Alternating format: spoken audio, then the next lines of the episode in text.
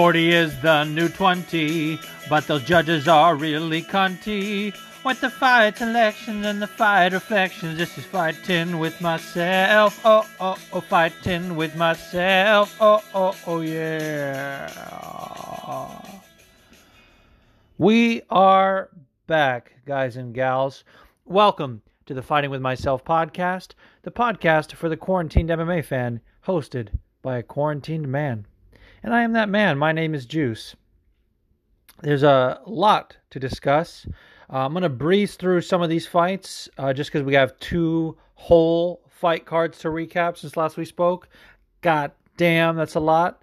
Um, then we got a um, we got a lot to talk about in the forum as well. So um, let me just say there was there was uh, there was a lot to um, digest with these fights. I, I got to say, the more and more we keep, uh, the more and more we watch them, I keep thinking no crowds is better, and and I get the pushback on it, and, and obviously I don't want it to stay this way. Um, I, you know, the, there's a lot of like big fights, like for example, the the Tony versus Gaethje fight. The energy of the crowd would have been nuts for that, and that that definitely adds to it. But those wooing cucks, number one, number two, the fact that we can hear uh, the corners properly, the fact that we can hear conversations not only mid fight but post fight between the fighters, it's so special. Uh, there's a lot I love about it, and the, just just to kind of fast forward a little bit to that Courtney Casey fight versus Mara Romero Borella, the squeal and tap I'm calling it when she was like ah and then tapped as well, so so good. I mean I'll, I'll get there when I get to it, but I, ha- I have a certain thought about that that is kind of um, been rolling around in my mind. But um, let's get right down to it, man. The the first fight of these uh, UFC Jacksonville cards, Chase Sherman versus Ike Villanueva. Definitely, uh, definitely a, a, solid heavyweight fight. I mean, heavyweight MMA can be boring when it's not elite, and uh, it wasn't like a ton of action. But I thought like Chase Sherman was really finding his timing and. Um, that was a nice stoppage from him as well. Uh, I really I really liked that fight, and it was good to see him back. Man, he looked good. Um, I don't know if he's improved a ton. Like, I, am a fan of Chase Sherman. I'll I'll just say that. I'm not, I'm not going to sit here and call him a future champion, but I'm a fan of his, and I like his story. Um, whenever he tweets about his his son, it's so cute. Uh, like he um he, he tweeted a um a picture of of his son watching the fight uh after on Instagram and uh, he said this is more important than anything else. You know, nothing about like from the fans or anything else, like any bonus, like that. Super cute to me. And um, uh, what I wanted to say about his initial UFC run is that when he looked good, he looked good. Um, he he was always the kind of fighter to like take one to give one kind of like defense was never super on point but you know he he looked good in those wins but he also looked real bad in the losses dude i believe it was uh, his fight against Justin Willis that I saw live in Atlantic City. Uh, he just never got off, man. And Justin Willis, not not elite, like definitely not, and uh, that was kind of hard to watch. So I'm really I'm really looking forward to his um, his new chapter, let's say in the UFC. I hope they give him more fights, man. I really do, and I hope he gets fucking paid like I, I know he renegotiated his his contract after those uh, two wins that he had before. Um, I I hope they gave him at least that contract to come back. Like I, I gotta feel like if I'm honest, the UFC probably took advantage of the situation. Like they they knew that they're only game in town. He's a local fighter, and normally they bring in local fighters to like bring like sell tickets, and obviously that wasn't the case because there's no crowd. But I feel like they they probably helped helped viewership early on, at least. Uh, but good on him, man. And the Brian, the Brian Kelleher fight was was interesting. There are two bantamweights going up a weight in featherweight, which I fucking love. I gotta say, there was a lot of that going on in these cards. Um, I don't know how much of that was due to the short notice. Uh, probably was. I would like to think that it was also the fact that people recognize cutting weight during a pandemic is fucking dangerous, but um, there are plenty of deniers out there, as evidenced by the lack of masks at these fucking weigh-ins. Jesus Christ. Um, but uh, Brian Kelleher was, uh, and I'm a big Brian Kelleher fan, but I have to be honest. which is not something I usually do, and say that he was kind of on his way to losing that fight. Like Hunter Azure, who's normally just a grinding wrestler, was kind of getting the best of him on the feet. But uh, make no mistake, that was not a lucky punch that took him out. He was looking for that the whole fight, and he finally found it. He got his timing. Nasty. I want to say it was a left hook. Could have been a right hook. Felt like a hook. It was a it was a bomb that he landed on Hunter Azure, or Azure, or however the fuck you say it. And he, um, he looked good. And and I gotta say the call out of Sugar Sean, I love that he keeps chasing this fight, man. Uh, it's on its way to getting to a point where it's desperate. Like if if Sugar Sean is like not interested in the fight, because obviously he's a kind of guy that like gets called out a lot, so he doesn't have to respond to everything. And people people can say like, oh, he's ducking him or whatever. I don't necessarily think that's the case. Um, plenty of Sugar Sean stands on my Twitter think he's like God, and that is so fucking weird. Like they're obviously on drugs, and you can't be a Sugar Sean fan and not be on drugs. But dude, don't be on drugs and also tweet about fights. Like don't do that. You know what I mean? But uh, I love that Brian Kelleher was like, "Hey, you gave Bryce Mitchell those uh, tie dye shorts, or sorry, you gave him those camo shorts. Give me some tie dye shorts to fight Sugar Sean," which is a good troll. But bro, if they're gonna give any sort of pattern shorts that are different from the normal to either one in that equation, it's going to be Sugar Sean who got the tie dye Reebok shirt. Like they're not going to fucking give that to you. Um, like for sure get one with like grenades on it or whatever for your the whole boom logo, which is which is cool by the way. Um, but I love it. I love to see it. And um, Dana tried to fucking ignore it in in the post press conference. They're like, "Oh, we saw footage of, of him talking to you after the fight. He said on the mic that he wanted those tie shorts. What can you tell us about that?" He's like, "Oh, is that what he said? Oh, listen, man." and he sort of changed the subject. I was like, "Oh, boo you, Dana." Fucking, I've been a, a lot of like, there's there's a lot of people that are like, "We have to applaud Dana for giving us these fights." No, we don't.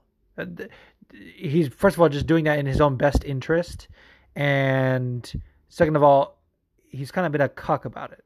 Not a cuck, but like a, a arrogant prick. So I don't I don't have to fucking simp for Dana. No, sir. Not me. No, sir.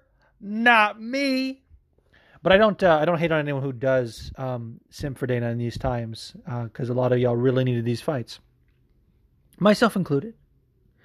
Um, I said I was gonna breeze right through, and then I'm doing my normal pace because mm, fucking idiot. But uh, dude, that Omar Morales fight, I gotta say, was was pretty damn good, and that nasty uh, gash on Gabriel Benitez's shin where they were showing the bone.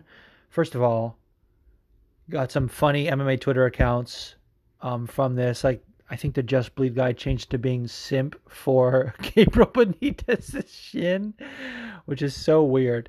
But uh, they did not have to keep showing it. Like they showed that shin as much as they showed Anaya Blanchard in the fucking uh, next UFC card, which we'll get to.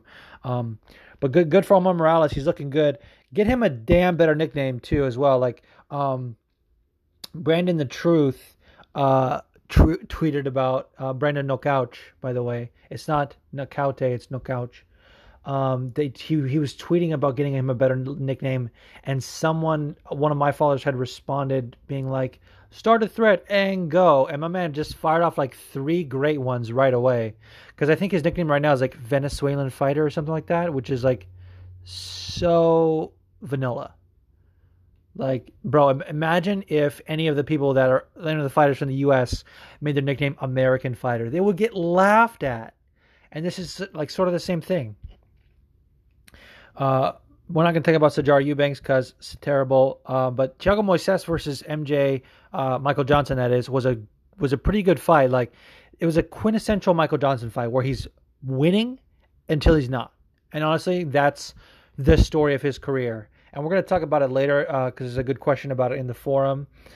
But honestly, I feel bad for for Michael Johnson. Thiago Moises is a is a is a stud. So it, it's not a by any means a bad loss. He's not losing to fucking Stevie Ray. Like that was a bad one. Um, not a Stevie Ray fan at all, if you couldn't tell.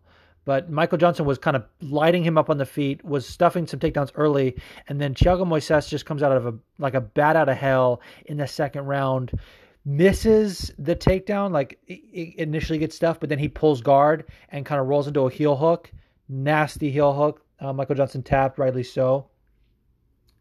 Uh, Thiago Moises is uh, is one to watch, in my opinion. I think he's going to be a, a, a prospect. I mean, he's in a tough division in lightweight. I think he's also fought at featherweight. I think he goes, maybe goes back and forth, but either way, like the two most stacked uh, divisions. And uh, looking forward to him. Andrei Arlovski turns back the clock against Philipe Lins. Man, this is a this is an awesome fight. Um, his post fight interview was hilarious too. He was like, "My coach was asking for takedown. I didn't do takedown. I should have done this." And um, Philipe Lins was looking good. Kairos had a good point of him like losing out on a million dollars from the PFL. Um, and it, it, it's unfortunate that um, fighters get taken advantage of financially in that, in that regard because the and the UFC knows that like they're competitors at heart and that they will sometimes take a pay cut to prove themselves, which gotta be honest, so not worth it. Like so not worth it. But uh, Andrei Arlovski uh, is um, is one of those fighters that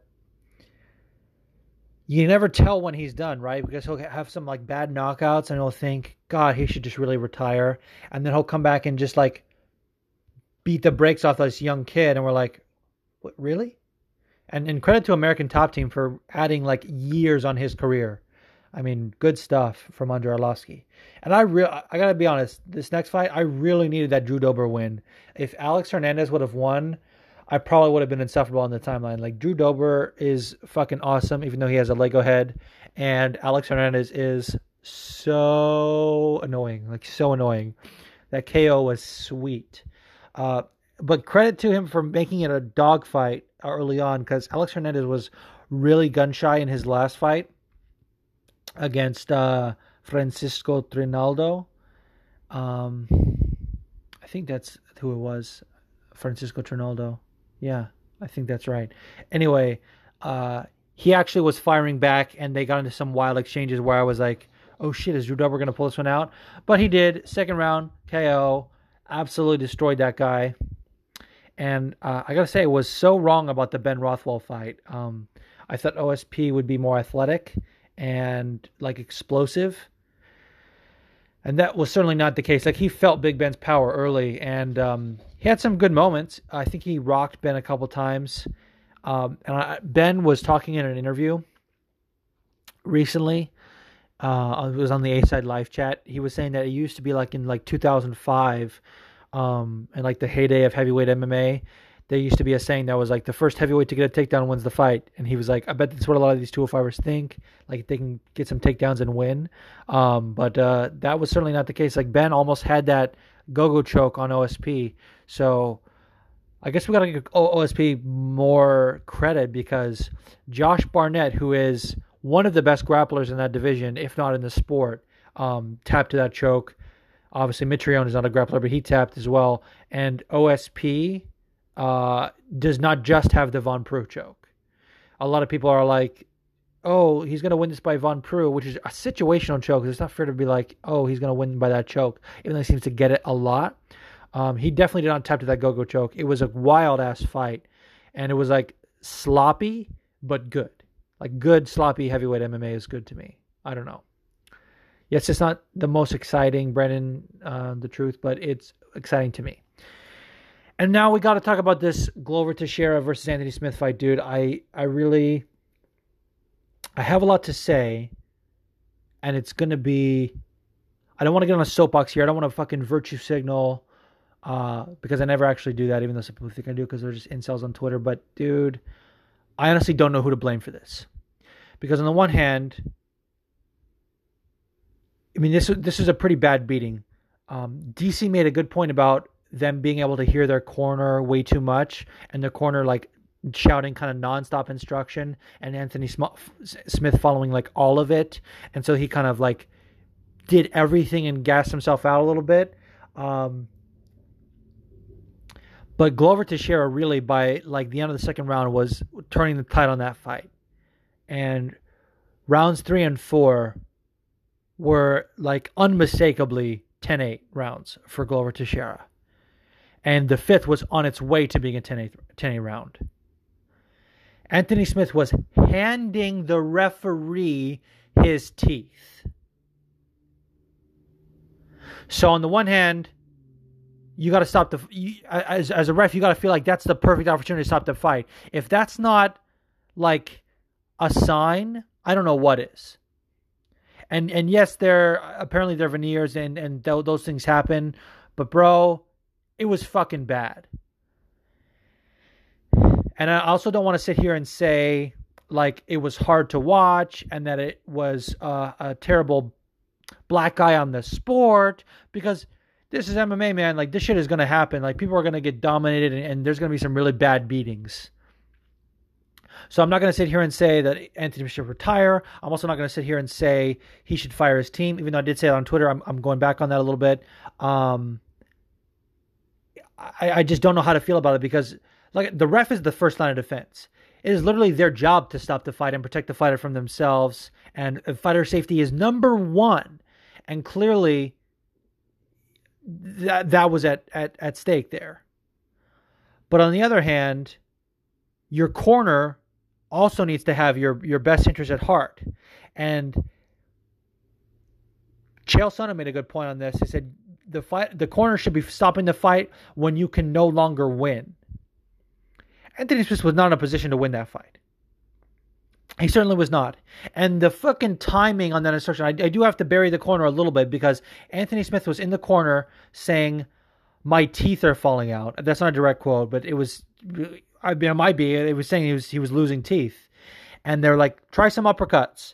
Like, it was, it was desperation at best. It was really not anything that I want to hear. It, remi- it reminded me of the fucking Raquel Pennington corner I mean, it wasn't as clear as that. That was really bad. But in my opinion, we need to hear from Marc Montoya because Anthony Smith said, My team did everything I asked them to do. I never want them to stop the fight, this, that, and the other. And honestly, I get it, and that's fine. And there, there's a there's a gentleman on Twitter who I, am not going to call out, but he was saying that you know he was calling my take a bad take about saying he should fire his corner. I was saying being hyperbolic, duh. But he was saying uh, you don't know the conversations that take place between them. And that's true. I don't.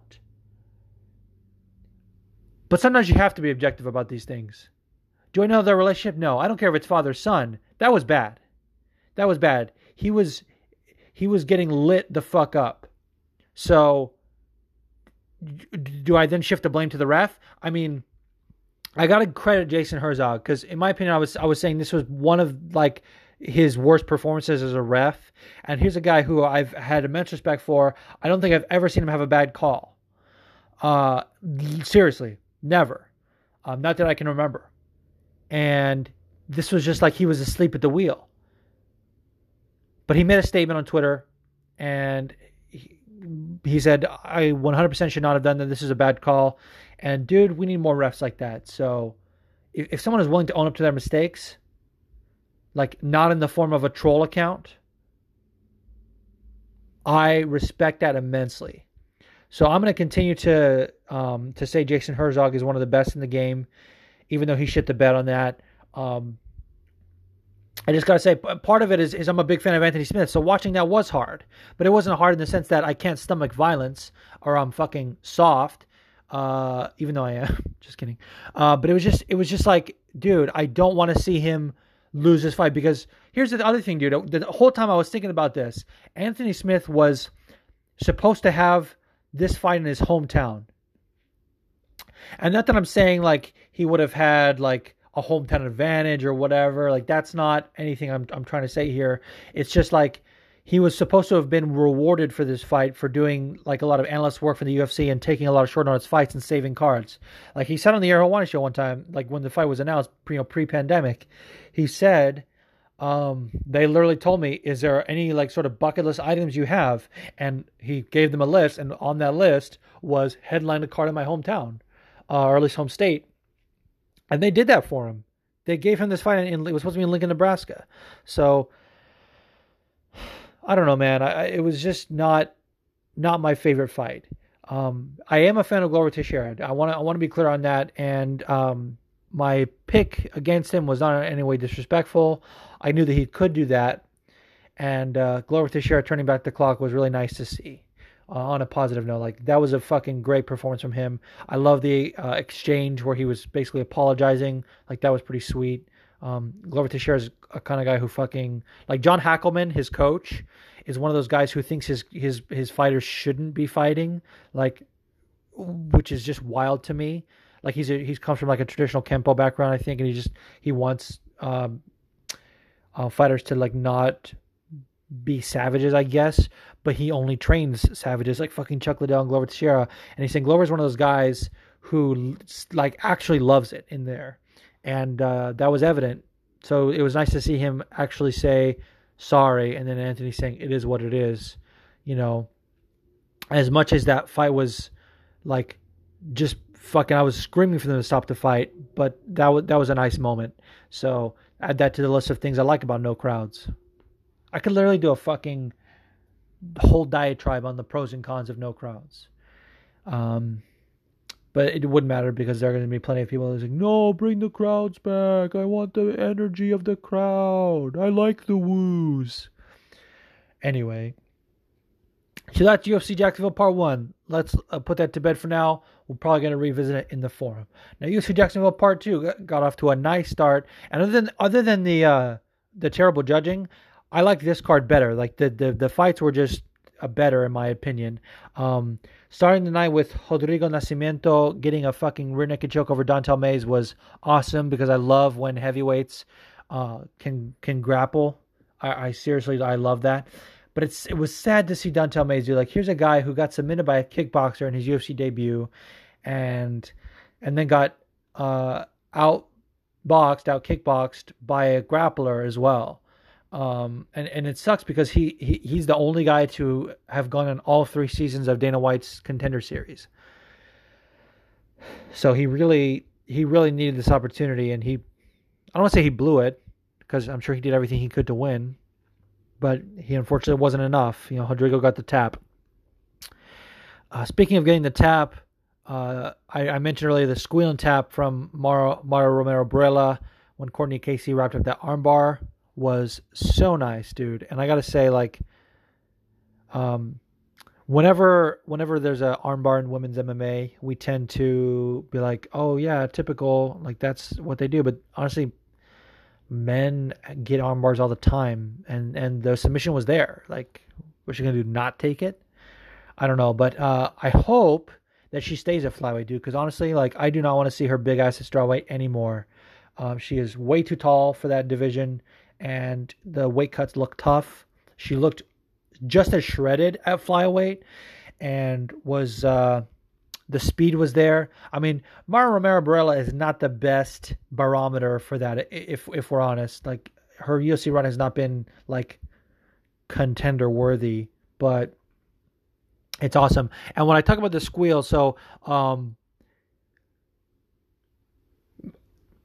if I'm correct about this, and I usually am, in the unified rules, a tap can be verbal, and a verbal tap doesn't have to be like saying the word tap. Like when Chael fought Jeremy Horn one time, um, both his arms were trapped when he got the armbar, so he literally had to say tap um, for for the ref to stop the fight. But um, as we saw in the, I want to say it was Danny Roberts versus that guy they called a British uh, Brazilian or something like that.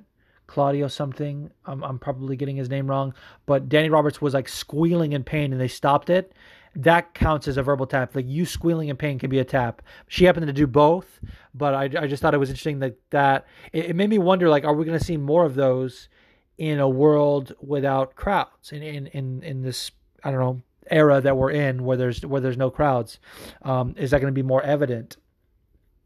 Are they going to be more mindful of that?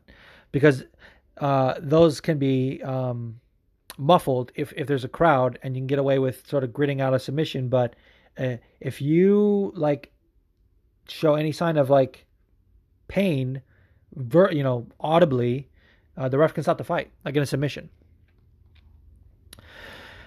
Moving on, that Nate Landwehr versus Darren Elkins fight was an absolute bloodbath, and I fucking loved it. And dude, the most redneck post fight interview of all time it was like he was watching that Bryce Mitchell post fight interview and he was like, You think that boy's country? Hold my chew. Dude, Nate Landwehr's so country, so redneck. But man, that was a fucking great fight. And honestly, like, that's the kind of thing people expected from him. He's known for fights like that, uh, which makes the Herbert Burns win look much better. Because I, I said after the Herbert Burns debut, it was both their debut, I was like, let's pump the brakes on calling this guy a future champion. Yeah, like he just had one fight in the UFC against uh, a guy also making his debut. Let's wait and see. But after seeing uh, Nate Landwehr fucking school Darren Elkins like that, uh, I'm a fan. I'm a fan of Nate. I'm a fan of Herbert Burns, and it was just it was just craziness. You know what I mean? Like, uh, and Darren Elkins did not look that washed up in my opinion. Like he's had some fucking wars and whatever, but uh, they were both having success. It, it was great to see. It, it really was. So uh, kudos to Nate and uh, uh got a fan of me. Gotta say. And I see Giga Chikadze has not mastered the art of the post fight interview. So, uh, stream of consciousness rambles about everything. Um, so likes to pretend that he's the ambassador for Georgia. He may be. I don't know. That would be weird. Um, but uh, that was just so so nice to watch. Great fight. That Irwin Rivera guy coming in on short notice. Gotta say, great stuff from that kid as well. Like these fights, just everyone fucking delivered, man. Like there was not a boring fight on the card. There really was not. Um, Kevin Holland defeating Anthony Hernandez was fucking money. The, my man weighed in 182.5 for a middleweight fight. So under, not so underweight, but uh, you know, two and a half pounds at the elite level. Like that's kind of a lot. Um, and then calls out Mickey Gall. Like, bro, he's a welterweight who's talked about maybe wanting to move down to lightweight. Like, I don't know if that's the right move, uh, unless you want to go down to welterweight. Even still, like that would be weird. I don't know. And I think it was Chelsea from the TKO podcast. Shout out to those ladies, Chelsea and Delilah. Love their show. Um, Chelsea pointed out that he looks like he has a Sugar Sean tattoo on his arm. Uh, if that's true, I fucking need an explanation on that. But as uh, my boy Freelance Goon pointed out, usually tattoos like that are for people that are no longer with us. So that made me feel also like really bad thinking it was true. So I hope, I hope Chelsea's right. But then I also don't. Like, it's a weird situation. I'm not sure how to feel about it. But I feel bad for Anthony Hernandez as well because he was um, you know, on his way to like rebounding from his debut where he got anaconda choked. And I love the nickname Fluffy Man. It was kind of weird Kevin Holland being like, "Yeah, I got a guy with that body type in my gym, and whenever he cuts weight, he's super susceptible to body shots because he gets soft in the belly." And I was like, "Dude, that's weird." but uh you could hear him after the fight talking to his coaches be like, "Didn't I tell you? I told you." And I, I thought it was so funny. Like Kevin Holland always has funny post fight interviews. Um, I can't remember the one when he he had a a nice a nice win, um, where he was saying something really funny. But he he said, "I knew I wasn't going to have the wrestling advice from DC. No offense to y'all, but uh, I knew I had to knock him out because I wasn't going to get any uh, grappling advice." And Paul Felder was like, "Oh, okay. So so you don't think I can grapple?" Um, it's not like Mike, Michael Bisping's on a fucking black belt as well. Um, uh, and then the the Miguel Baeza versus Matt Brown fight. I gotta say, man, I I do not like seeing Matt Brown uh, get knocked out. Like this is a fucking this fight started a stretch of like sadness for me, like for real, because Matt Brown was kind of having some success. Like he he rocked Baeza at one point. He didn't really look slow, but it was just like if you're fighting a younger guy, like they're gonna they're gonna be able to withstand more shots. There haven't been as many wars as you. It just it is what it is. Like you're not going to win that battle of toughness, and you may be more tough, but if if, if a guy has heavy hands like that, you're not going to win that. Um, and it made me think the stoppage was a little weird, honestly, when they they replayed it because he dropped him, but then Matt Brown was kind of still with it, and he missed the follow up shot, but the ref was ready to jump in if that shot landed and it did. So he kind of got like an extra shot when he he knew he missed, so he threw like a weird like sideways hook from the from the from the top. Um, but that was a great fight as well. For sure, get a new nickname though, Caramel Thunder. I mean, no, I kind of like it. I take that back. I kind of like it, But if you're gonna be, have a nickname like Carmel Thunder, you have to be like fucking Johnny Walker and do like the striptease walkout. Like you have to do that. You can't have a name like Carmel Thunder and not pretend you're a porn star. Like that's just those are the rules. And I didn't make them up, but those are the rules. You know what I mean? Like that's that's what you got to do, man. So kudos to Miguel, Miguel Baeza. Looking forward to his uh, UFC career. And Chito Vera got robbed, dude. I'm gonna say it once again. If you thought Song Yadong won that fight, I don't care about your opinion in this moment, dude. Like that was fucking it. And there was a lot of people being like, "Oh, really close to my opinion." No, that's it. Hey, Chito Vera won that fight. He's supposedly just a grappler, and Song Yadong is supposedly just a striker. Song was getting outstruck, man. Look at his fucking face, dude. He was lighting that motherfucker up and he was fucking winning the clinch battle. And even when they, he got him against the fence, dude, and they had that that that like flurry back and forth where there was just absolutely no defense. I thought Chito Vera was winning that too, dude. Here's a guy in Song Yadong who has fucking knocked dudes out, which is so rare for that weight class. And Chito Vera was like, "Fucking give me your best shot, man," and he was eating them, dude. I I gotta say, like, I'm a huge Chito Vera fan, and I know I'm biased. I know that. I have never said that I'm not biased. From day one of this show, I've always said I wear my bias on my sleeve. If you're not a journalist, you have to. And I fucking do not like when people pretend that they're not biased. But hey, Chito Vera won that fight. And I'm not fielding any questions about that. Okay? Now moving on. Christoph Jotko, uh, I probably I'm gonna hate him now. I, I just decided. Like I was already kind of eh about his career, and then when he had that um he had a three fight losing streak, and then he came back and won a decision against um I want to say it was like Oscar Piechota. It was probably in that Moscow card. I could be or the same. Sorry, probably the St. Petersburg card. Uh, one of them. Uh, he he was just like so happy in his post fight interview. I was like, okay, okay, man, uh, respect to that. But in this fight, no. Hey, not a fan. And yes, that is because I'm an Eryk Anders fan, and he beat Eryk Anders. But it was also the fact that he was like, he wanted to cuddle me. Clinching is not cuddling, you boring fuck. Get out of here, Christoph Jotko. This is the same motherfucker that fought David Branch. And when David Branch was um, pushing him against the fence, he literally was like eye rolling and looking at the ref. Hey, man, fight your way out of a clinch. This is MMA, not boxing. This is MMA. Clinching can happen for all of the round, as we saw in the goddamn uh, Holly Holm versus uh, Raquel Pennington 2 fight.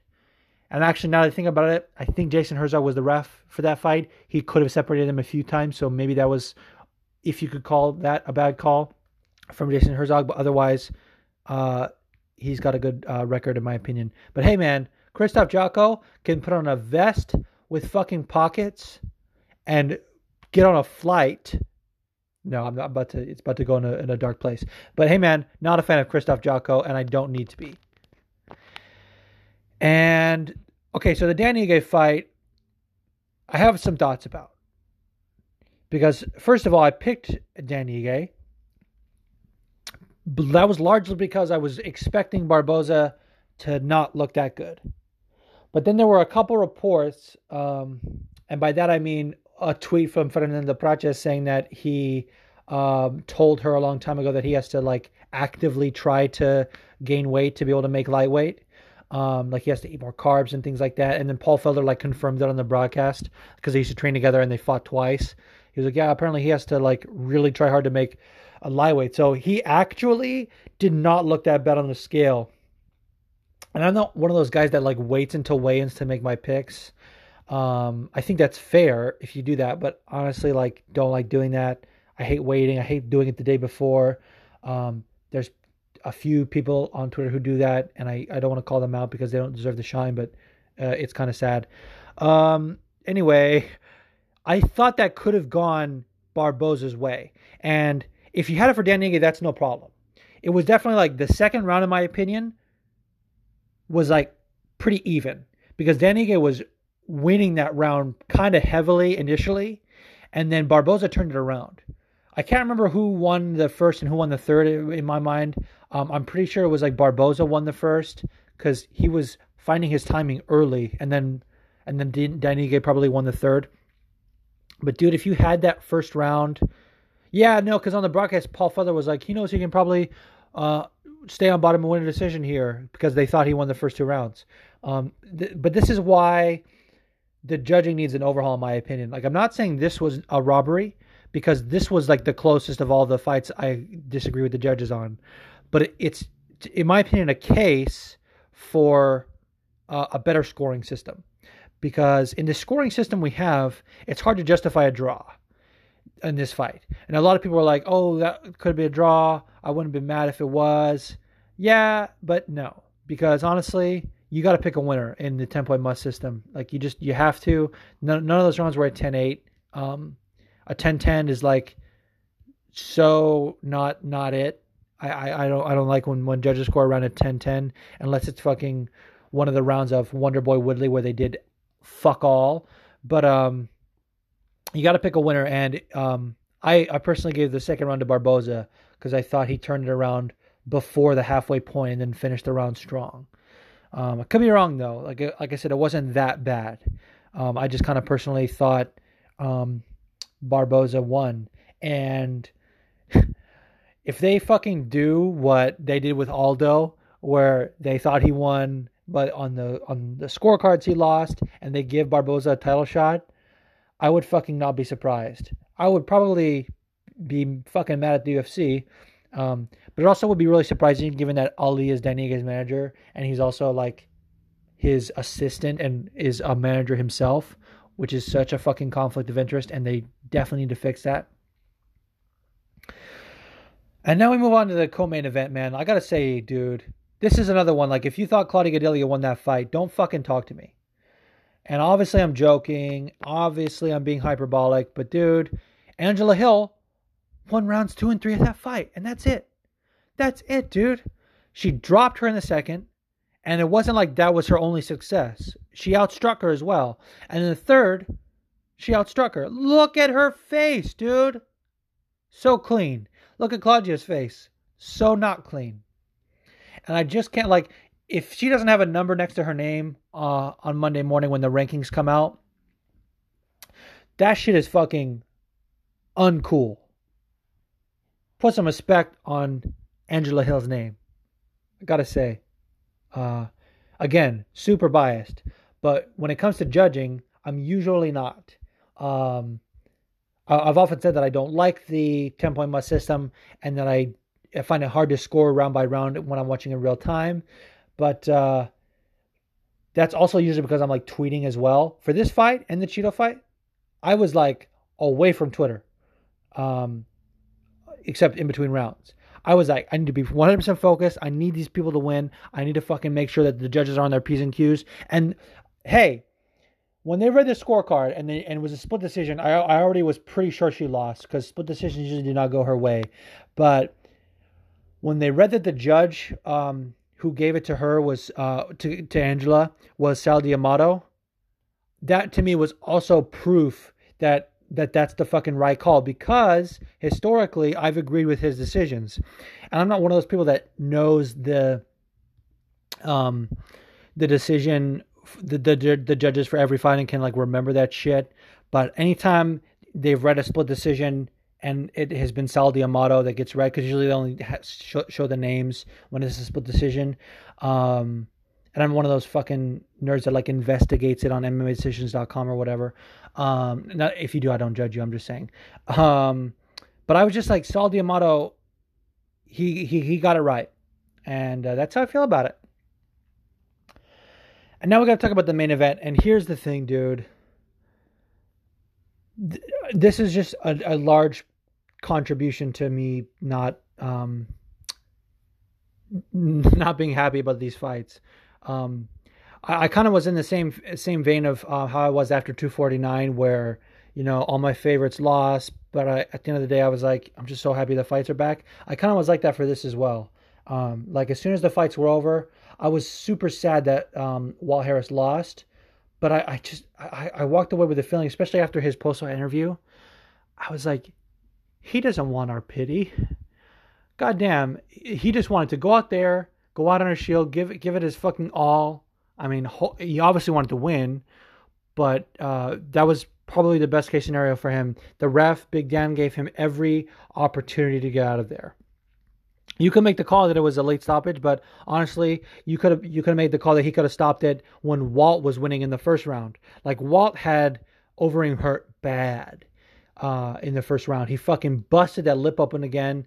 Uh, there was a cut above his eyebrow as well. Like he fucking did damage in the first round. But the proof that that Overeem was able to survive and reverse it, I think proves that it was it was a a good stoppage. So I think he had to let it go. Like if if you um like one one of the stoppages of uh Big Dan's that I'm not a fan of is the Pat Barry Kongo one. Although it probably is a really good stoppage, but fucking Cheick Kongo like was dropped like three times and and came back, and then Pat was dropped once and he called the fight.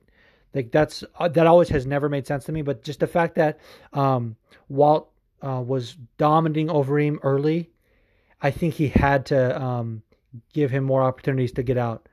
But um, the end was a little bit late, in my opinion, because he was like just in the same position, eating those shots for like a full minute, kind of, and he was like, "Gotta move, Walt," like just kind of not having that sense of urgency. But ultimately, it, it was the right call, and uh, man, good for Overeem for getting a win on his birthday. Uh, love to see that. I really do. Happy birthday, Overeem. It's it's actually today. Um, which actually brings me to um, my next point, because we're done talking about fights. Um, today is uh, a special day in the Juice household, in the Jackson Martin household. Uh, today's the 17th. If you're listening to this late, the one recording this is dropping on the 17th. Uh, the 18th, which is tomorrow, is uh, my wedding anniversary. And the reason we picked that date is because the 17th has always been a special day for my wife uh, because her uh, her grandma passed away on this day years ago. And don't say anything uh, because she likes to, to kind of try and forget about it on today, but we try to do something cool and like to celebrate her memory. So uh, I just would would like it if everyone would wish her a, uh, a happy anniversary. Um, that that might be cool if you if you do that. What am I saying? Might be cool. It, it would be cool, but if you don't, that's okay too. Anyways, I love you guys, and uh, that was those fights. So the UFC does not have um, a fight booked for next week, for the next two weeks, in my opinion. And uh, I'm going to wait till the end to talk about it, but I think that's good. So for now, let's just table this and uh, We'll do a quick break and we'll move on to the forum. Ba ba da ba, the forum.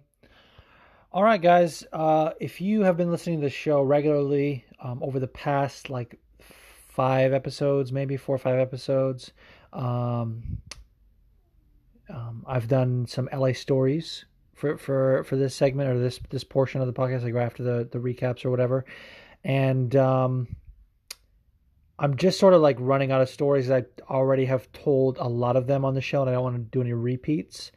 Um, I'm just getting to the point where, um, like, I no longer need to fill time because we have fights again. So, uh, if you missed those, I'm sorry. Uh, I definitely have been loving doing that, but also they've been kind of getting dark, and like I have plenty more stories that I could tell, but they're sad, like for real, and I shouldn't be telling them on the podcast. So that's it, dude. That's it. Um, I was thinking about this. Like, there was like there's a couple that I could like mention. Like, there was a time when uh, my friends and I were waiting in line for a show at the UCB, and uh, Laurence Fishburne walked by in the ugliest fucking tank top I've ever seen in my life. Like, we seriously thought he lost a bet, and it was kind of like coinciding time wise with like the um, time when his daughter's like um, sex tape dropped or I don't know if she was like trying to do porn, if it was like whatever whatever happened. I watched it; it was pretty good.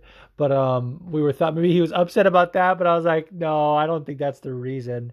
Uh, but that's not really a story. That's just a quick anecdote about seeing Laurence Fishburne in an ugly ass tank top.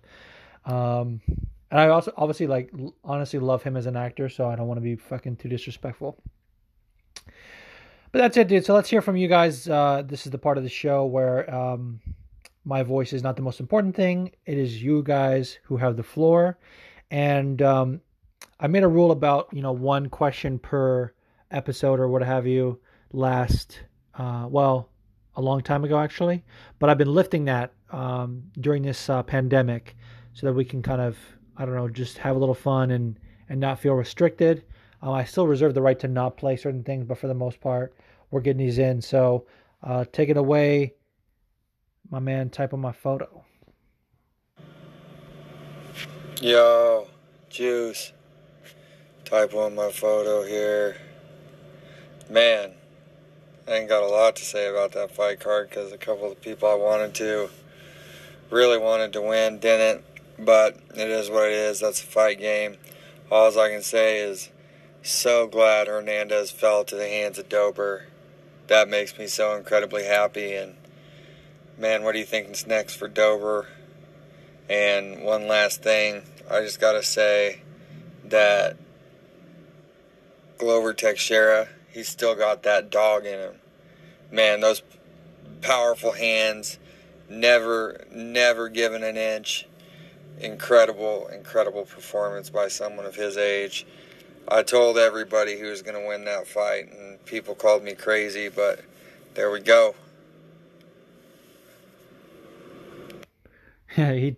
This is obviously when he said that these fights, uh, he was talking about the first fight card. This was sent right after those, um, the one on Wednesday. And uh, yeah, man, the fuck, the title of this, he titled this "Hernandez is dead and I'm happy."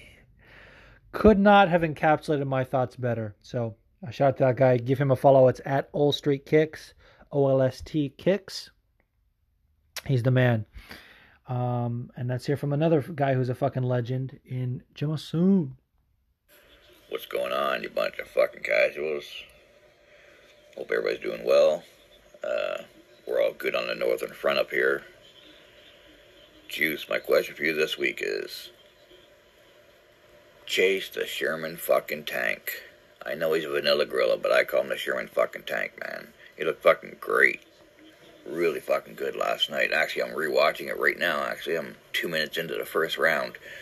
Uh, what do you think is next for him? Uh, I'd be interested to see what uh, what, the, what DST is going to do with him next. So, but that's my question for you, man. What do you think is next for Sherman?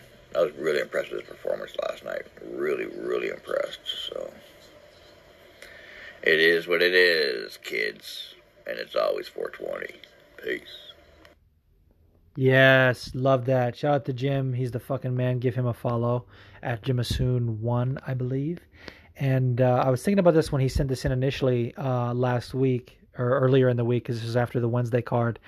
I was like, dude, Jim needs to be a manager. Like, can you just imagine? Like, first of all, the Sherman Tank, way better nickname than Vanilla Gorilla, I gotta say. And like that nickname, the Vanilla Gorilla, has like raised some eyebrows from some people in the community, and rightly so.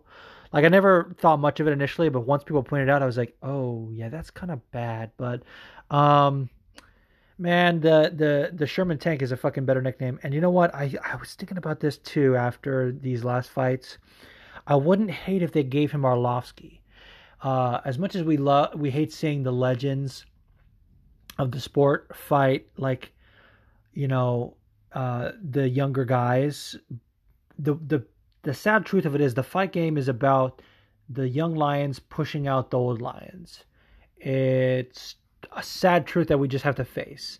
And eventually, like, we got to do it. And if I'm honest, I like Arlovsky's chances in that fight. It's not like a crazy. It's not crazy to think he could win that. So uh, I, I like it a lot. I think it could be a great a great matchup. So um, Chase Sherman versus Andrei Arlovsky, book it.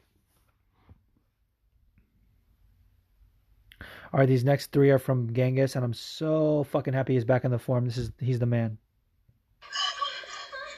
Juicy baby, it's your boy Genghis. Gotta give you props. You were dead ass right about that Ninja Turtle shit. Sorry it took me so long to get back to you. I've been beaten off a lot. Uh, this week's question is board games Monopoly or Trivial Pursuit? Which one's better? Holla back.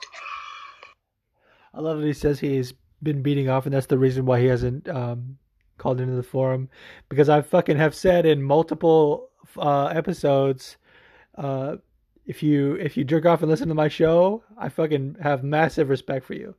Uh, just kidding. I mean, I'm not kidding, but I, I'm kidding about actually saying that as a as a real response. Um, Monopoly or Trivial Pursuit. Here's what.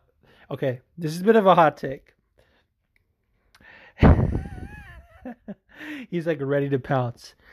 Um, I'm someone who's really good at trivia. Like I fucking pride myself on that.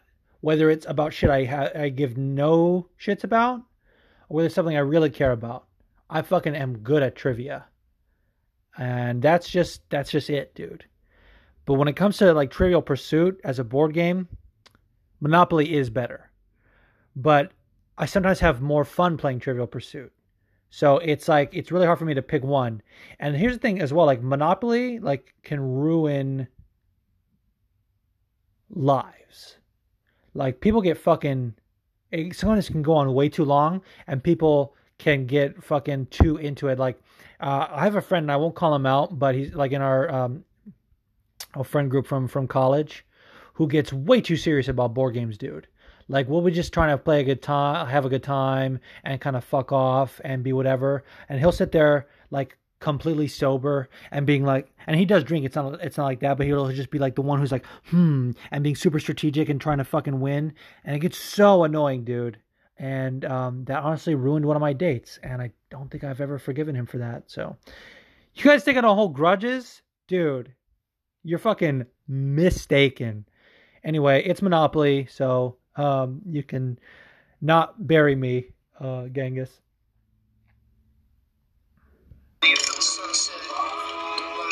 What's good, Juicy Baby? Genghis back at you. Got an MMA question for you. You know, a lot of MMA Twitter looks soft as fuck to me right now. I mean, where would these motherfuckers be back in Pride Rules when people getting their fucking head kicked in like fucking soccer balls? Yeah, that Glover Teixeira motherfucking Smith shit should have been stopped, but it wasn't. It is what it is. Be what it be. Move the fuck on. If this ain't for you, it ain't for you. Motherfuckers go out there to fight, not play fucking patty cake, not fucking hopscotch. Fight. They're trying to put their fist through each other's faces. I'm tired of all these soft motherfuckers ruining goddamn MMA Twitter with their bitch ass fucking personalities. I gotta say, I was one of those soft motherfucking bitch asses he was referring to, kind of in a way. Like after the fight, I was so like distraught with with how long they let that go, and this is where I get a little bit, you know, I want to say defensive, but I, I do have to say before anything, hearing this message from Genghis, uh, because he sent this like that. It was either I think it was the next day after those fights. Turn me around. I was like, you know what? He has a very good point, and what he said about bitch asses ruining MMA Twitter with their bitch ass personalities. You have no idea how much I agree with that dude. Even if I fucking am one of those from time to time, I fucking agree with that. There's plenty of of of cucks on MMA Twitter that I just can't stand, dude. Which is why I've been spending a lot less time there, and my mental health has gone fucking through the roof, dude. I am so much better for not being on Twitter as much. Like I, I can't tell you how much I am, and I've been coming on because I, I, I don't want to not interact with you guys. Uh, everyone that listens to the show, I fucking really appreciate, and uh, I, I still love hearing your shitty takes and hearing you put up with my shitty takes. Um, that's not disrespect. Like we all have shitty takes. But here's the thing, also, there are are, are, are people on my Twitter who are just waiting to pounce and and call you a hypocrite. There's motherfuckers who have fucking screenshots of your past takes that are maybe disagreeing with a current one, being like, "Oh, so isn't that like the time you said this? Oh, I have the receipts." First of all, go fuck yourself. Like, take a step back and fuck your own face. Secondly, when it comes to this kind of thing, I always feel like I can have my cake and eat it too. Like I can I can say it was uh, a bad stoppage and also admit that I enjoyed the fight. I don't have to say I, am not I'm not gonna fucking virtue signal. I'm not gonna say, oh, this is bad for our sport. This is a you know whatever. But you can also sit there and watching and being like, hey man, that's a terrible stoppage. Like as much as Anthony Smith wanted to go out on a shield, we have to protect him from that. These fighters would die in there, dude. They really would have. And it, it's one of those things, man. Like, I, I talked about this uh, in episode 17 of this podcast. And I remember that episode because the, the, the episodes before and after that, that three episode span of 16, 17, 18 were the most emotional and depressing episodes I've ever done, besides episode two, which is terrible. No one should read it. And that's not reverse psychology. Just don't fucking listen to it. However, that week uh, that I was recording episode 17, like the week prior, two boxers died. And I can't remember their names at the moment, and I should. One of them was a Russian gentleman, but it was fucking really bad. It was really bad and I said, dude, if if you fucking like the culture of of warrior mentality and just celebrating it sometimes is a little too much. It really is. Like when Brian Ortega fought Max Holloway and he he told his his his coaches and he told everyone he's like I was ready to die in there. I believe that. I 100% believe that. And if you don't think Anthony Smith was ready to die in there, you're wrong. So at a certain point we got to protect them from themselves. Like if you're an Anthony Smith fan and you wanted that fight to go on longer than it did, I'm sorry, you're not an Anthony Smith fan. And that's just my opinion on it. But I thank you for sending that, Genghis, because it was needed and uh, needs to be said. I don't necessarily like the term soft, but uh, hey, it is what it is. And another motherfucking thing. I understand the hate on Jon Jones. Even though half the motherfuckers are hypocrites. Because they're like one guy who fucking beats his kids or whatever, but you know. Anyway, neither here nor there. I'm used to the pussy shit. The back and forth two face shit. That is what it is. But this Francis shit. People saying he hasn't had a chance to beat Francis. I'm seeing that all over the timeline the past couple days. Who are these fucking casuals and when do they start watching? I mean, they need to stop dick riding stop hating so much. Besides striking power, where the fuck does Francis have the goddamn edge on Jon Jones? I mean, I understand saying Francis can win or Francis is gonna win, but saying Jon Jones has no chance? Motherfuckers spiking their haterade with that moonshine and hopping on a keyboard or willy nilly. You know I love you, Juice. Keep it up. And I love you too, bro. Man, I agree with that shit so hard. And I, here's the thing I'm a big Jon Jones hater as well, or at least uh, uh, uh I criticize him when uh, every opportunity I get because uh, it's needed. But I got to say, uh, if you think that he has no chance against Francis Ngannou, I, I don't know what to say that'll make you disagree with with that. I just like if you actually believe that, I, I, just don't know what I can do to convince you otherwise because that is just so fucking like what he said about that. Like this is the definition of a puncher's chance. Like understand, like if if we're to match him up against any heavyweight other than maybe Stipe, Francis probably has the best chance because if he lands on you, it fucking uh can be like that's all she wrote. But you know what I learned from the Reyes fight? Like Jon Jones has a fucking chin, and he has made a career out of not getting hit. So he has a chin that has not been tested. And Francis Ngannou is is putting away people that have been in wars or have been knocked out. And yes, it's fucking scary, and yes, it's impressive. But it also makes them more susceptible to these knockouts, and we don't talk about that enough. Like I just feel like Jon Jones is not going to play Francis's game. And I do think that Ngannou, like this is in my opinion, I would love to see this fight. Like it has to happen. Uh, Jon Jones needs to move up to heavyweight at some point, and Ngannou could land on him, and that could be fucking scary. But dude, if you don't think he's gonna fucking wrestle him into the ground, you don't know MMA. Because if Stipe can do that, Jon Jones sure as hell can do that. What's going on, you bunch of fucking casuals? How's it going there, Juice and all you juice heads? Uh, hope everybody's doing good.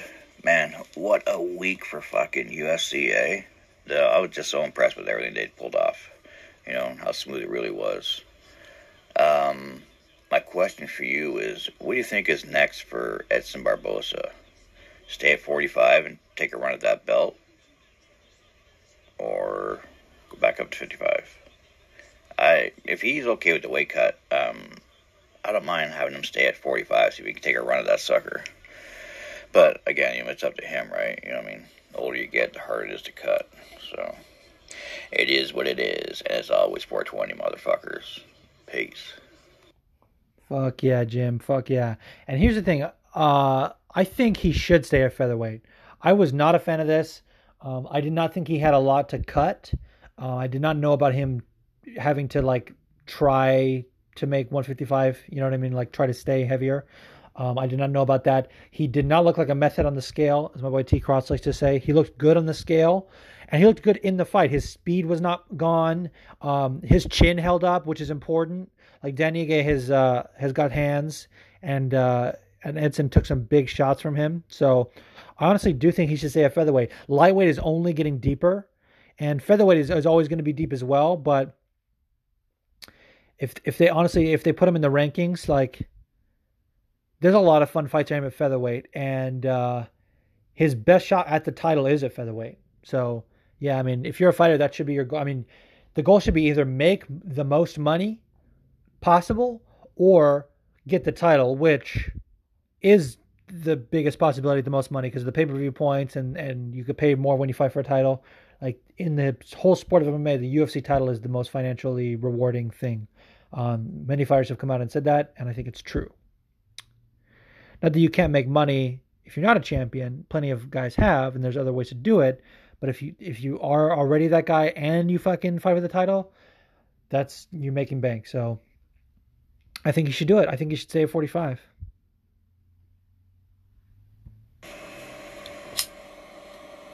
Hey there, Juice. Smokey J here, fucking taking a hit from the King of Bong.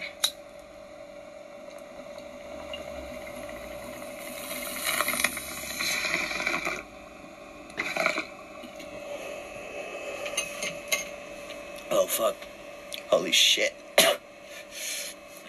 uh, awesome podcast, man. Fucking love it.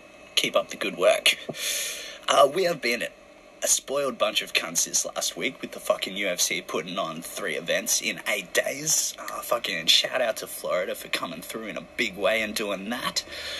Uh, what I want to know from the last two events, man, who impressed you the most? I'm going to go out on a limb with mine and say it was Glover Teixeira. I'm always ready to write that old cunt off before his fights, but he always comes out and fucking finishes my boys. Uh, Drew Dober was impressive as well, and Chito was fucking robbed. Who impressed you the most, man? Bye. Fuck yeah, Smokey J. I love that he got a new bong. he tweeted a picture of it. And I was like, thinking of calling this bong Francis because it hits fucking hard.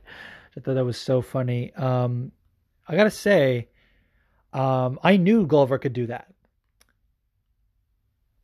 To me, the mo and, and I'm kind of with you. Like I'm always ready to to write him off in a sense, because um, he just has had a lot of fights and a lot of wars. But I also am always willing to write off Overeem, and I definitely did. To the point where I literally had a song basically queued up for if he got knocked out in the first round or in the second round, which is kind of what I expected. And uh, maybe I jinxed it by doing that. Maybe I didn't.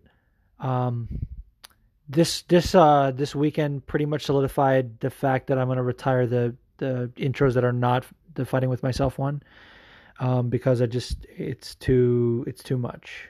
I, I, I tried a Jeff Buckley one as well, and that one wasn't it. So goodbye uh, intros. Anyway, um, Overeem, man, that that that was my most impressive to, to be honest with you because he was fucking gone. Like here's a guy who has had 18 knockouts. That's a lot.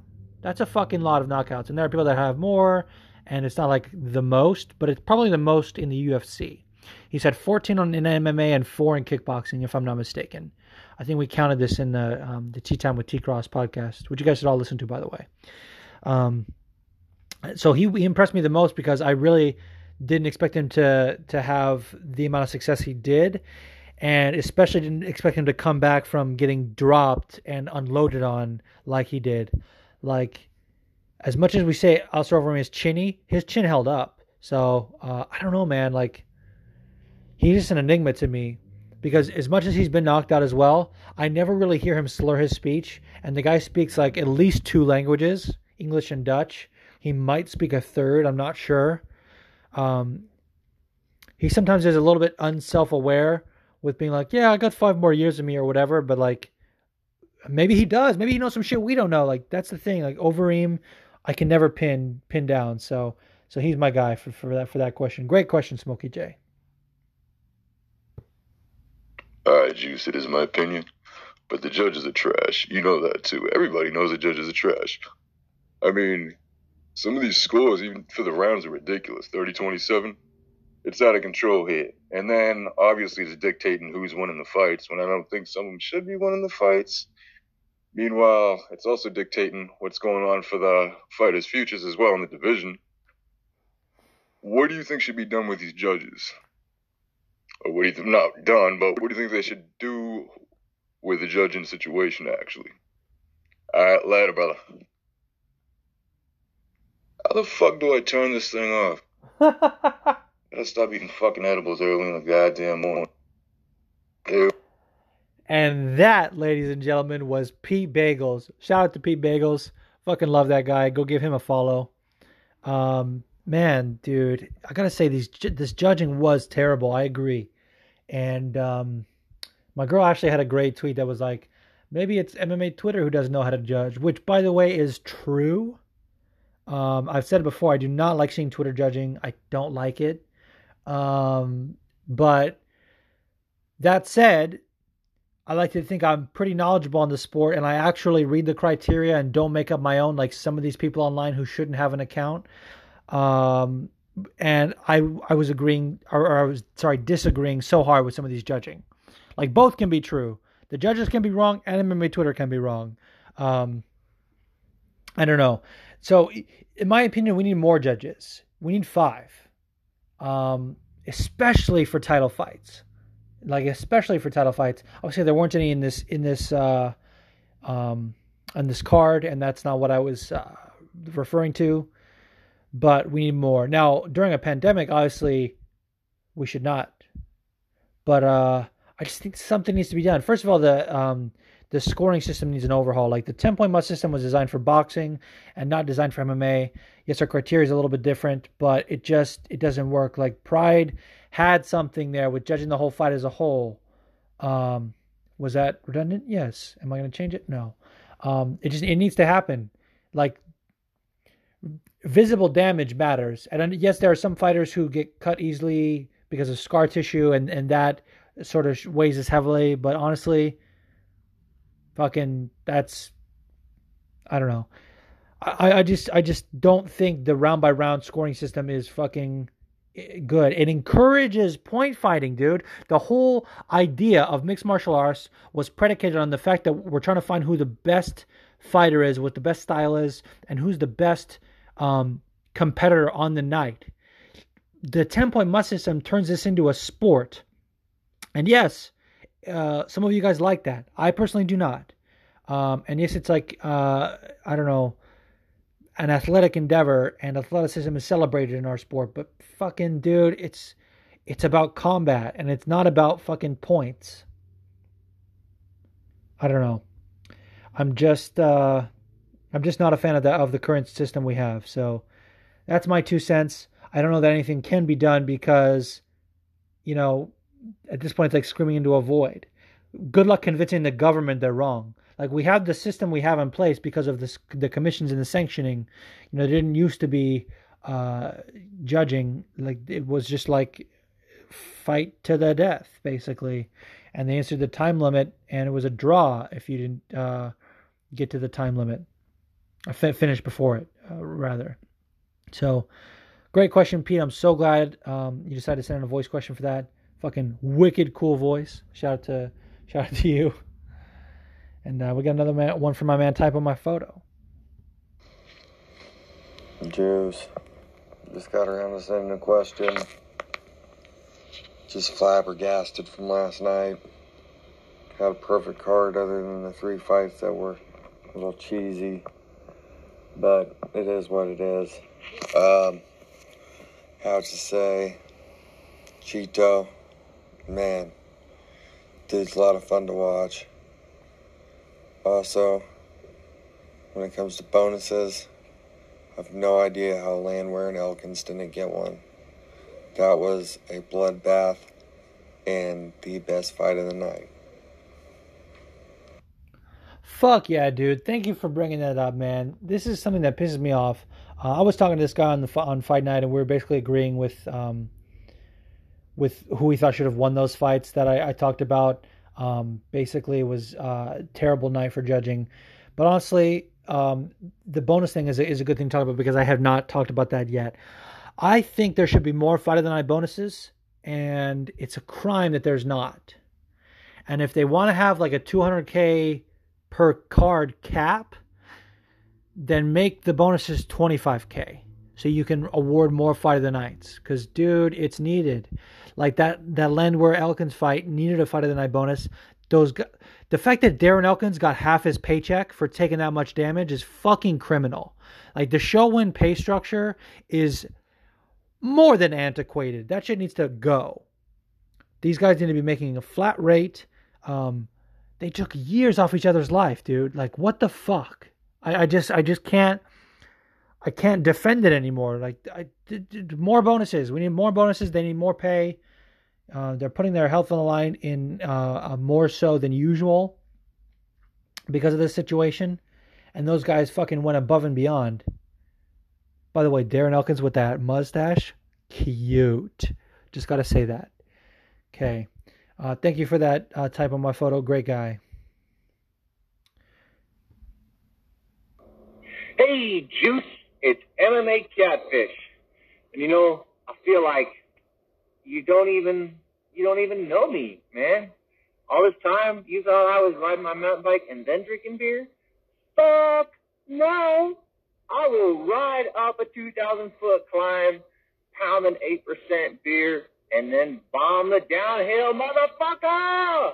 Which, I don't know, might have something to do with why the frame on my bike got cracked. Anyhow, fuck that shit. Uh, still gonna do it. I don't give a fuck. Um, gosh, this is going long. I also don't give a fuck. Anyhow, you know what I won't do while riding my bike? Not wear a helmet.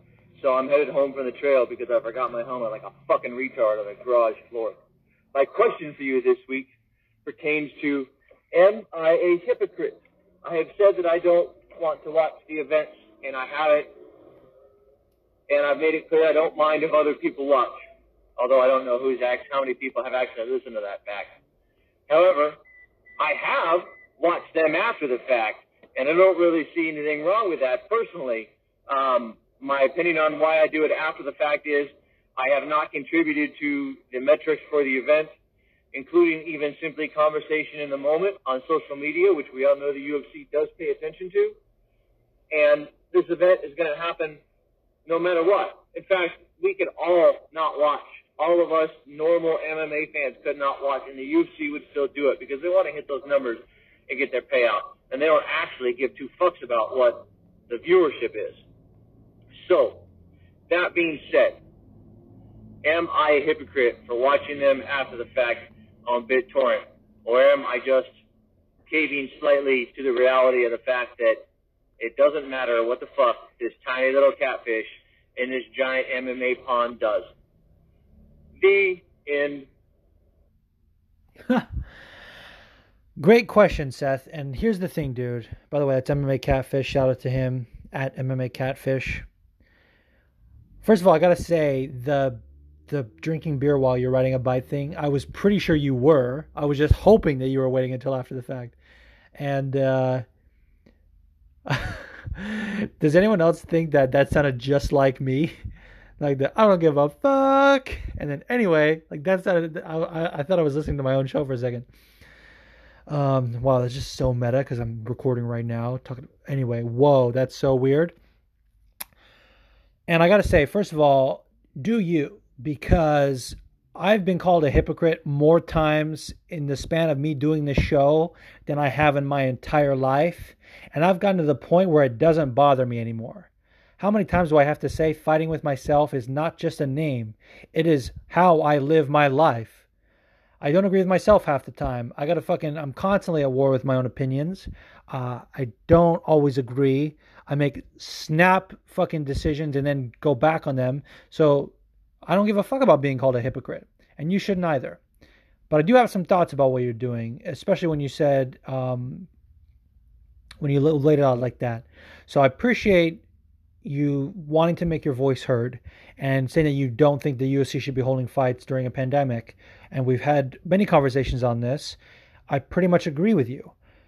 But I've also pretty much turned a corner since they've been back because uh, I think it's good for the economy. I think it's it's good that these fighters are getting a chance to earn a living, and it's helped my mental health a lot to have a fucking sense of normalcy back in my routine. And I'm just so happy to be interacting with the timeline again. Um, and there's been like far less trolling during actual fights, which is so appreciated. And if you're doubling down on not watching and not participating in social media, that's good for for your stance, I guess. But I don't know about watching them after the fact on BitTorrent if that's the way to go about it, dude.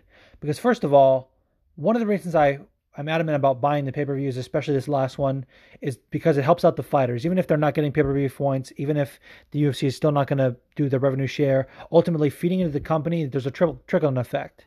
And I'm I'm just not gonna not do that. And I was listening to an interview with Dominick Cruz um, after his recent loss, and he was saying that when you go to negotiate with the UFC, they they bring up the fact that you know viewership spiking during your fights gives you leverage, and if you're torrenting it after the fact, it's not really supporting the fighters in a way that's good. Yes, you're doing it in in, in protest of the UFC, which is fine, um, but I just think there's a way to go about it. I don't know. I, again, don't take my word as gospel, and don't worry about being called a hypocrite because honestly, fuck them. You know what I mean? Fuck them. And you can call me a hypocrite as well. Shout out to Seth. Great guy. And now we're moving on to some Twitter questions. Uh, but before that, we do have a DM question from my man, Phil the MMA dude. Shout out to Phil and the Split Decision podcast. Um, they, they, do a great show that is um, really glad to, to have when the fights are back because their, their banter is, is great. I wish, if I'm honest, I wish it was a little longer. Um, that's not a criticism on it.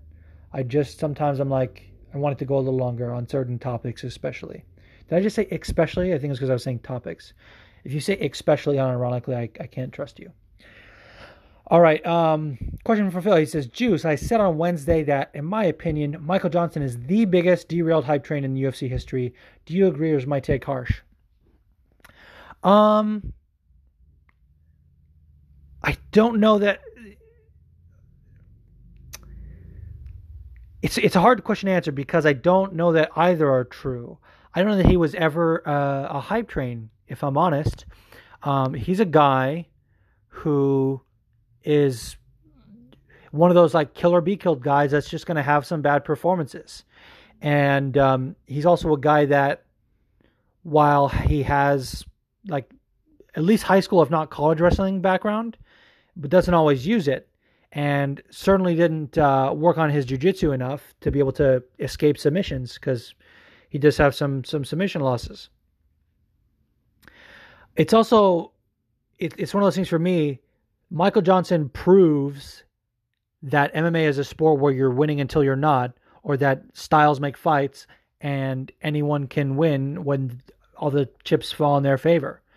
Like I think it was Kevin Lee that had a quote once, who was like. Uh, I think he was talking about Gaethje um, and his win over Michael Johnson. He's like, Mike got 30 fights, lost half of them. And that honestly is the best Kevin Lee impersonation you're ever going to hear. So um, don't at me on that. But hey, uh, if you want to call him a derailed hype train, I'm not going to say that's a terrible take or anything. I just don't know that he ever was a hype train. Um, and I don't think he's ever been derailed because if we're talking about him getting derailed as a hype train, he uh, is like on the tracks, off the tracks, on the tracks, off the tracks. Like he's always been like a win one, lose one kind of guy. And his win over Tony Ferguson is always going to be something that he'll have. Uh, him also knocking Dustin Poirier cold um, is going to be something he'll always have.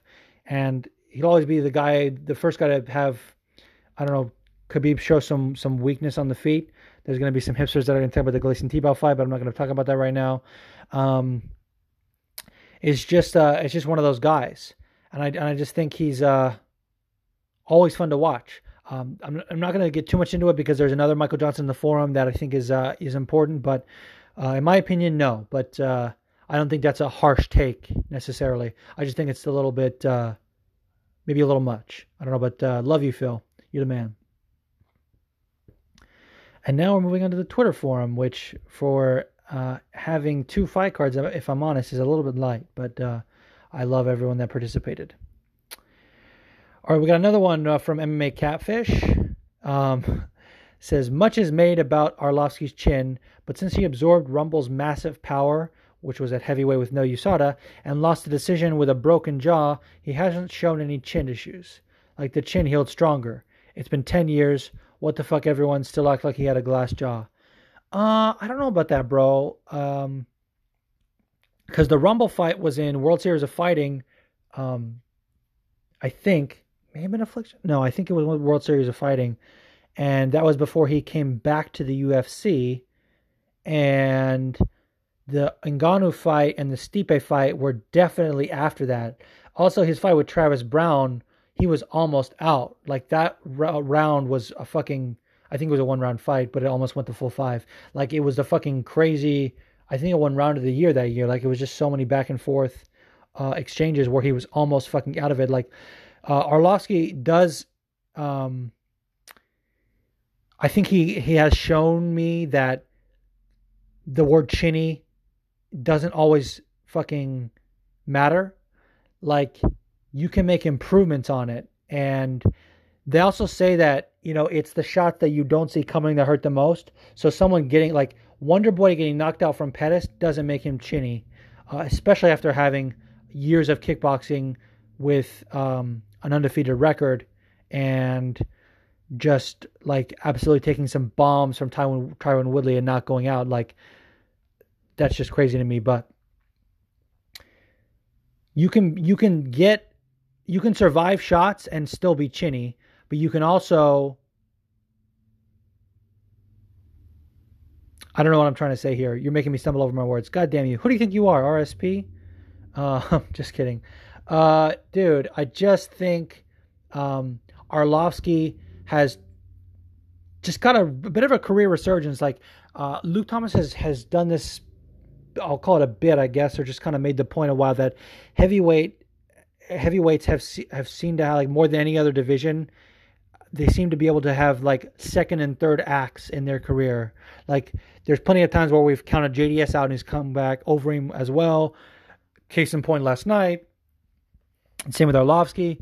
Like there's just plenty of times where they can have terrible fights. Like Arlovsky versus Ben Rothwell. Ben Rothwell looked like dog shit. He really did.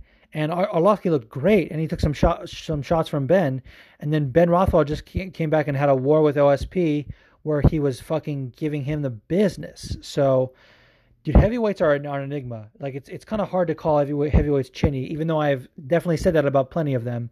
It's just it's weird. I think it's because for the large part they don't cut weight, and I think there is something to be said about that. Because uh, when you cut weight, you're largely um, losing water, and uh, your body is what 97% water, 70% water, 90% water, some large percent, and uh, your brain can only take so much when it's dehydrated. So, what do I know? All right, question from my man Joe Blogs at Joe Blogs 74. He says Anthony Smith stoppage, early stoppage. Was the ref drunk? Obviously, he's trolling, dude, but uh, he's got some other legitimate questions. Uh, we all know that was a terrible stoppage, and not early, definitely late. my man LFC Trance just fucking dropped a gift that said, I'm out. Shout out to that guy. His takes are much appreciated on the timeline. All right, Joe. This is a this is another real uh, question from Joe Blogs. He says, "Who gets the next shot at Jon Jones, Jan Glover, or Ngannou?" Honestly, if he goes up to heavyweight, I think he should fight Ngannou because if he go and and, and I know he's not really going to go up unless it's a title fight. But honestly, he should do what Anderson Silva always did, which is to fight like non-title fights in the weight class above to kind of test the waters, and then if you lose, you're still the champion at the the weight class below. Um, and then honestly, like Jon Jones's career has been about not taking risks, so why not take a non-title fight? It just it just makes all the sense. But he's also said like, dude, I watched an interview one time where he was like, I think maybe a small heavyweight would be good for me, like a Mark Hunt or Cain Velasquez like one of these small heavyweights. I was like, bro, you're such a fucking. I don't. I don't want to go off on a tirade because there's a lot of Jon Jones fans that listen to this podcast that I respect, and you know what, dude, it's not the time. But to answer your question, I think we need the Reyes rematch. I think. I think the time is right for that. I think it needs to happen. Um, I love the memes of Reyes in the in the press conference being like, I, I just have a question for the judges. Who are you? it's just so funny. Um, but yeah, for me, for me, it has to be Reyes. I think Jan maybe deserves to sit and wait for the winner of that, although he's probably going to want to get one in. So I wouldn't hate if they did Jan versus Glover. Um, maybe a title eliminator that would be good, but Glover might fuck him up, dude. That's a tough fight. Obviously, there's some recency bias there, but um, the Polish Power Man, that's a fun fight, actually. Dude, Jan versus Glover, that's the fight to make. Jan versus Glover, Reyes Bones 2 on the same card. That's it. That's what I got to say. Another one from Joe Blogs. He says, "Have the judges caught Corona? Bad decisions last night." Yeah, dude. You already, uh, you already know my stance on this. Terrible decisions. Terrible. Um, and not just on on the uh, on the one last night. The Wednesday one had some bad ones as well. Like um, I didn't talk about that too much, but I was just thinking about it like there was just some wild fucking decisions. I don't know. It was it was weird. It was really weird. More so on the on 249 than the last one, and definitely more so on this one. Um, uh, another one from Joe Bloggs. He says, "Should Michael Johnson be cut from the UFC? He's three and eight in his last eleven. You know, to be honest with you, I, I don't think so because he's always a guy that shows up no matter what. Um, he's taken some short notice fights. He's gone down in weight. He's gone up in weight. He agreed to fight fucking Tony Ferguson on 24 hours notice at UFC 209. Like the guy doesn't give a fuck, and he's kind of like Artem Lobov, Lobov in that regard. Like his record doesn't really tell about the caliber of fighter he is, and it also doesn't necessarily indicate that he should retire or change organizations. Because here's the thing: he should only change organizations if it gets him more money. Because, in my opinion, he should end his career in the UFC, um, and that's not now.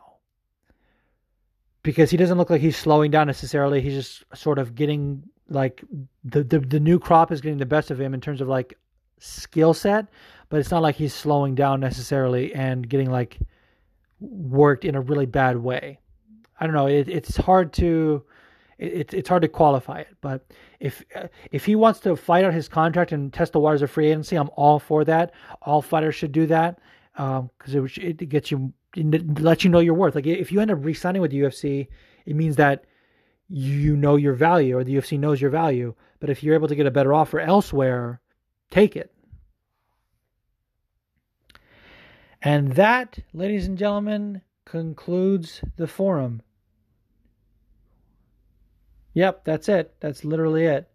Um, so, if you want to get involved in the forum, you can send me a question literally anytime. Uh, you can DM uh, my Twitter at FWM underscore pod throughout the week. When a question comes to mind, you can send me an email at fightingwithmyselfpod at gmail.com. That's also a great way to send audio questions because you can record them without a time limit. Um, you can record them on your own and just send it as an attachment to that email. Or the most popular way that I prefer is to do it on Anchor, which is to, to download Anchor, search Fighting with Myself, and uh, send a message. That way, um, you can record a clip that's up to one minute, and I'll play it on the podcast even if I disagree with it. Especially because I, I, like to, to refute things and uh, make sure every voice is heard and make sure that mine is not the most important one. So, with that, I will end the show and uh, we'll do a little outro. All right, we are rounding third base here, getting into the home stretch. And uh, did I just make a baseball reference, even though I don't like baseball at all? Yes. But that was for you guys. I didn't have to do that. I did that for you. Anyone watching or listening, hopefully you're not watching. That would be weird. Anyone who loves baseball, because I know there's some of you out there. And I have a few final thoughts about um, the cards that just went down. So, so far, the only uh, positive test to come out of this for COVID 19 has been Jacare and his two cornermen. And they're supposed to be testing everyone like a bunch. And I, I, I think they should not try and hold another event for a couple weeks and wait to see what happens if anyone else shows symptoms. Um, the fighter should have access to testing. I know after the Brasilia event, um, Randa Markos and John Makdessi showed symptoms and they were just told to quarantine themselves, which was fucking insane. Um, anyone, even if they're not on the premises with the UFC, they should have access to testing. And uh, I think it's good that so far, what I can tell, the next UFC event is June 6th. That's another pay per view. And um, what's weird is if you go on the UFC.com website, it has Amanda Nunes versus Felicia Spencer as sort of like on the headline. Uh, like normally, the headliner is the only pictures that you see uh, on the first page. But normally, it also says their names. This one says TBD versus TBD. So that either tells me that's a mistake that hasn't been corrected, or they're still looking for a headliner and they just put Amanda Nunes and Felicia Spencer as kind of a placeholder. Which number one is a little disrespectful, but number two, it's indicative of the situation. Also, if you go on there, there's no prelims listed. It's just the whole card, which is like five fights at the moment, maybe six, uh, but I think it's five. And that's telling. So I think it's good that they're they're pumping the brakes for now, because I think we should wait and see if any more come out of this. I think we owe that to ourselves to not just like rush because all experts say if if if we just say okay, states are open now again, everyone go out and everyone rushes outside, shit could fucking regress. We got to take it slowly. So I like that they cranked out these two fight cards this week and sort of got a lot of people jobs that otherwise wouldn't have them and sort of made up for lost time. That's great. But now let's take a little breather. Let's remember why we stopped for so long. Let's focus on some matchups that make sense for the divisions and put together a respectable fight card. Because here's the other thing as well. Like I was thinking about some a lot of the fights on here that were short notice, and in a normal world, short notice fights are a thing, and it's a risk you take, and you know that, and you're often rewarded for it. Like either you get a bump in pay, or a guy gets a UFC contract that otherwise wouldn't have gotten one, such as Erwin Rivera. But I gotta say, I feel like if they keep doing fight cards like this, where the, the matchups are just like cobbled together, they should be exhibition matches that don't go on their record. Um, and I know that's a, a, bit of a controversial take. Like people aren't going to uh, necessarily agree with that, but think about it. Like the fights on TUF, on the Ultimate Fighter, they're exhibition matches, but they're sanctioned by the commission. They have to weigh in for them. If someone misses weight, they don't fight.